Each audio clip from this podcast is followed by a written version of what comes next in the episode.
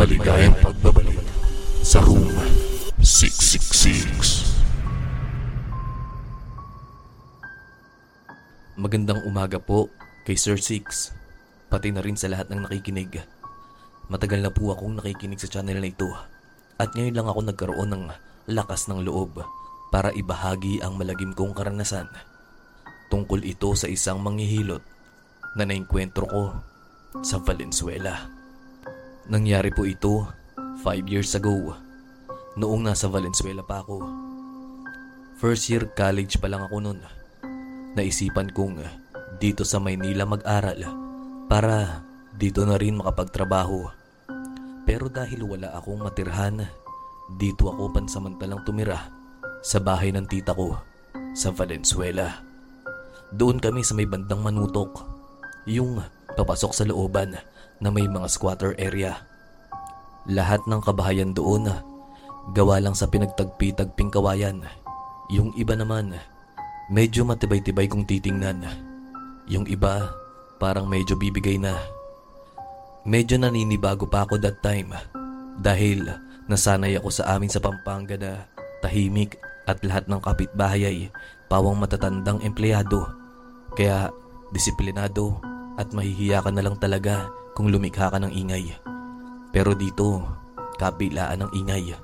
May mga batang naglalaro, may mga asong tumatahol, mga nagchichismisan at may naliligo pa sa tabi-tabi. Malayong malayo siya sa environment na kinalakihan ko. Buti na lang, mababait na mga tao rito kahit papaano. Wala pa naman akong na-encounter na salbahe or magnanakaw lasenggo man o kahit ano. Hindi ko nga ine-expect na magiging ganito sila kabait sa akin. Ang talagang pinakaiilangan ko lang noong una ay tuwing maliligo ako sa harap ng bahay ni tita. Dahil nga walang CR sa loob, doon lang kami naliligo sa harap. Gumagamit lang kami ng palanggana, pati hose. Tapos may damit pa ako habang nagbabanlaw o nagsasabon ng katawan. Hinuhubad ko lang yon pagkatapos kong maligo. Tinatakpan ko lang ng kortina yung sarili ko sa likod ng pinto. Pero di nagtagal, unti-unti ko na ring nakasanayan ng ganong uri ng pagligo. Kaya nagtagal ay hindi ko na rin naging problema yon. Ang tanging problema ko na lang noon ay ang stress na dinadanas ko sa school. May isa kasi akong subject doon na merong napakahigpit na prop. Kahit wala namang mat yung subject namin, sobrang nagiging mahirap pa rin dahil sa kanya. Mula sa pagbibigay ng homework, project, quizzes at exams. Sobrang hihirap ng mga instructions. Magkamali ka lang ng kaunti, lahat ng sagot mo mali na lahat. Sabi pa nga niya, ganoon daw talaga siya magbigay ng exam para mahasa pa yung comprehension namin at attention to details. Marami daw kasi sa amin ng sagot lang ng sagot nang hindi iniintindi yung instructions. Basta, marami pa siyang ginagawang kahigpitan sa loob ng classroom na hindi ko na halos maintindihan yung iba. Sobrang stress na talaga ako noon to the point na nagkakasakit na ako. Isang araw, nagising na lang akong masikip yung dibdib ko. Parang hindi ako makahinga. At tuwing susubukan kong huminga ng malalim, nakakaramdam ako ng kaunting pagkirot. Tumatagal yon ng mahigit labin limang minuto bago unti-unting nawala. Noong una, hinayaan ko lang. Pero sa paglipas ng ilang mga araw, naulit iyon. Bumabalik. Hindi lang sa umaga, minsan sa tanghali, sa hapon, o di kaya naman ay sa gabi bago ako matulog. Medyo nagbibigay na siya ng discomfort sa akin kaya napilitan na akong magsabi kay tita. Ine-expect ko na sa ospital niya ako dadalhin pero nagtaka ako dahil dinala niya ako doon sa bahay ng isang matandang lalaking albularyo daw sa kanila. Nagtanong pa nga ako sa kanya, Tita, bakit dito po tayo nagpunta? Bakit hindi sa ospital? May kutob kasi ko kung bakit ganyan ang nangyayari sa'yo. Sagot sa akin ni tita. Ah, ano naman po? Nakalimutan ko kasing sabihin sa'yo. May mga engkanto dyan sa ilalim ng bahay natin. Baka natipuhan ka. Kaya ipapagamot kita rito kay Mang Tasyo. Nagulat naman ako sa sinabi ni tita. Hindi ko ina-expect na ganoon ang idadahilan niya. Ha? A- ano pong engkanto? Sakto namang dumating ang matandang sinasabi nito at bumati sa amin. Malaki rin ang pagkakangiti nito sa akin at tinanong ang pangalan ko. Niyaya pa nga niya kaming magmerienda pero tumanggi na lang kami dahil pareho lang kaming busog ni tita. Mabait din itong albularyong sinasabi niya at magaan kausap. Medyo pandak ito, kulubot na ang balat, maputi na ang buhok at medyo kuba na rin ang likod. Pero malakas pa naman maglakad at magsalita. Pagkatapos nun ay marami pa siyang tinanong sa akin tungkol sa nararamdaman kong sakit. Doon din niya nabanggit sa akin na totoo raw yung sinasabi ni tita na may engkanto raw talaga sa ilalim ng lupa kung saan nakatirik ang bahay nila. Ayaw raw nitong paalisin ni tita dahil ito raw ang nagbibigay ng swerte sa kanila. Iyon daw ang dahilan kung bakit lagi silang nakakasurvive sa kahirapan. Dahil daw yun sa biyaya na binibigay ng engkanto. Pero guys, di ba, hindi naman lahat ng engkanto ay nagbibigay ng biyaya. Malay mo, ito yung engkanto na nagkakagusto sa mga katulad mo. Katulad ng mga ibang kwentong sinabi natin na papaibigin ka, bibigyan ka ng mga regalo tapos dadalhin ka sa isang malaking puno at di mo na namalayan ay hindi ka na magigising. Marami ako naririnig na mga ganitong kwento. Baka may mga gusto magbahagi ng istorya. Pwede niyong i-email sa akin yan. So, balik na ulit tayo sa kwento. Pagtapos noon, marami pa siyang itinatanong sa akin tungkol sa nararamdaman kong sakit. Doon din daw niya nabanggit sa akin na totoo raw yung sinasabi ni tita na may engkanto raw sa ilalim ng lupa kung saan nakatirik ang bahay nila. Ayaw raw nitong paalisin nila tita dahil ito raw ang nagbibigay ng swerte sa kanila. Iyon daw ang dahilan kung bakit lagi sila nakakasurvive sa kahirapan dahil daw iyon sa biyaya ng binibigay na engkanto. Pero minsan, may pagkapilyo raw ito. Ito na yung sinasabi ko guys, pilyo pala ito eh. Kapag may natitipuhan itong tao, lalo na kung bagong tira doon, ay nagagalaw raw nito minsan na nagiging dahilan kung bakit biglang dinadapuan ng kakaibang sakit o karamdaman ang mga biktima. Pero guys, matanong ko kayo, di ba usually kapag mga engkanto ang mga cases natin is nabubuntis nila yung natitipuhan nila. Tapos, ayun na nga, mamamatay yung tao and then dadalhin nila sa kaharian nila. Naku, wag mo sabihin baka nabuntis ka nito. Wag naman. So, continue. Pagkatapos magpaliwanag ng albularyo, sinimulan na niya ang paggagamot sa akin. Ginawa niya sa akin yung mga ritual na kadalasang ginagawa ng mga albularyo sa mga pasyente nila. Pagkatapos ay inilabas na niya yung langis na ginagamit sa panggagamot niya. Sa kanya hinilot ang bandang dibdib ko. Medyo nailang pa nga ako dahil may mga pagkakataong natatamaan niya yung mga suso ko. Oh no! Tap, an ano to guys? Medyo rated SPG pala to no? Tara, diretso natin yung kwento. Pero sabi naman niya, kailangan daw talagang malagyan ng lang isang kabuuan ng aking dibdib para mawala ang kapit ng engkanto. Para mawala yung kapit ng engkanto. Pero baka mamaya si Mang Tasyo naman yung nakakapit dun sa ano niya. Tutut. Loko. Since nandoon na naman si tita, hindi na ako gaanong umangal pa.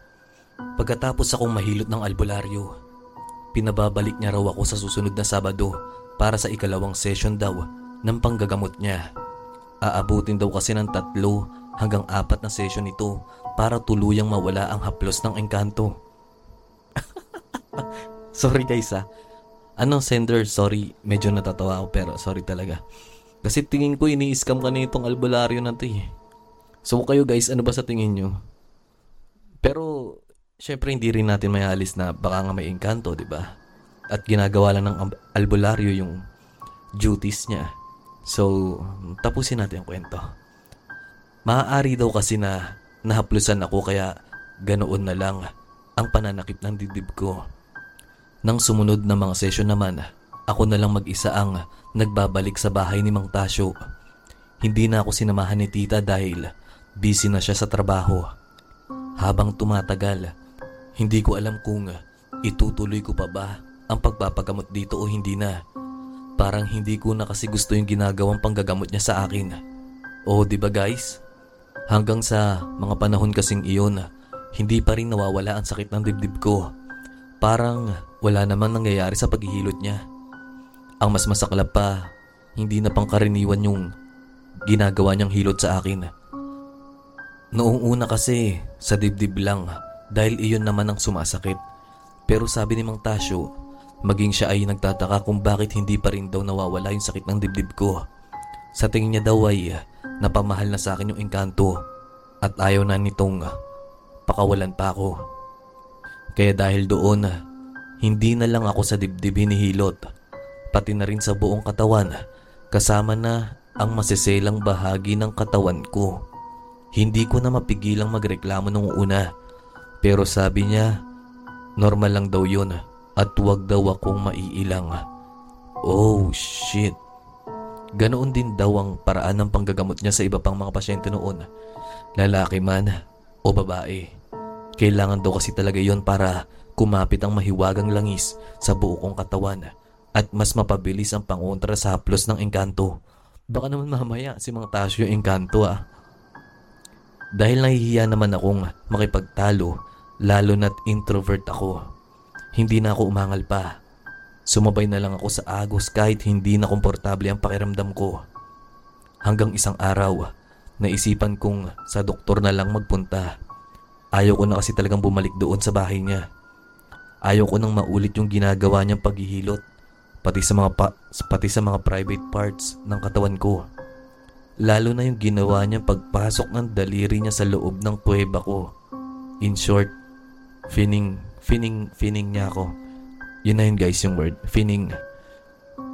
Manyak pala to eh. Grabe, dapat, dapat pinapakulong yung mga ganito. Inaabuso yung mga pasyente niya, no? Si Raul.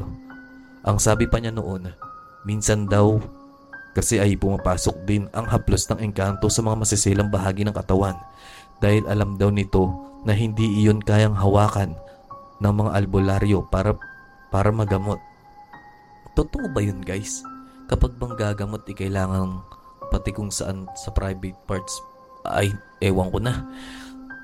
Legit ba? Kasi ako may may mga napapanood naman ako na mga ginagamot, 'di ba?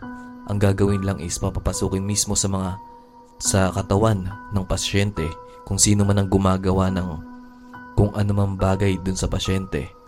And then, kakausapin, tsaka paparusahan mismo dun sa habang nakapasok yung mismong gumagawa ng sakit sa pasyente.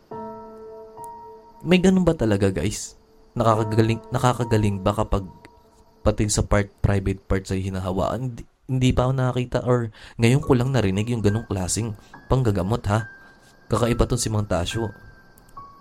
So continue tayo. Ang sabi pa niya noon, minsan daw kasi ay pumapasok din ng haplos ng engkanto sa mga masaselang bahagi ng katawan dahil alam daw nito na hindi iyon kayang, kayang hawakan ng mga albularyo para magamot. Kaya kailangan daw pahiran iyon ng langis at hilutin para siguradong mawalan ng buong kapit ang engkanto. Basta, hindi ko na rin talaga kayang sikmurain yung panghihilot na ginagawa ni Mang Tasyo sa akin. Bukod kasi sa nakakasira ng pagkababae, hindi rin naman niya ako napapagaling. Lalo lang lumalala yung sakit ko. At iyon na nga, sinabi ng doktor sa akin na chest pain lang daw ang meron ako. Baka muscle pain lang daw ito sa dibdib. Hindi naman daw seryoso ang sakit ko at maaari din itong mawala. Basta sundin ko lang daw yung mga ipapagawa niya at mga ipapainom sa akin.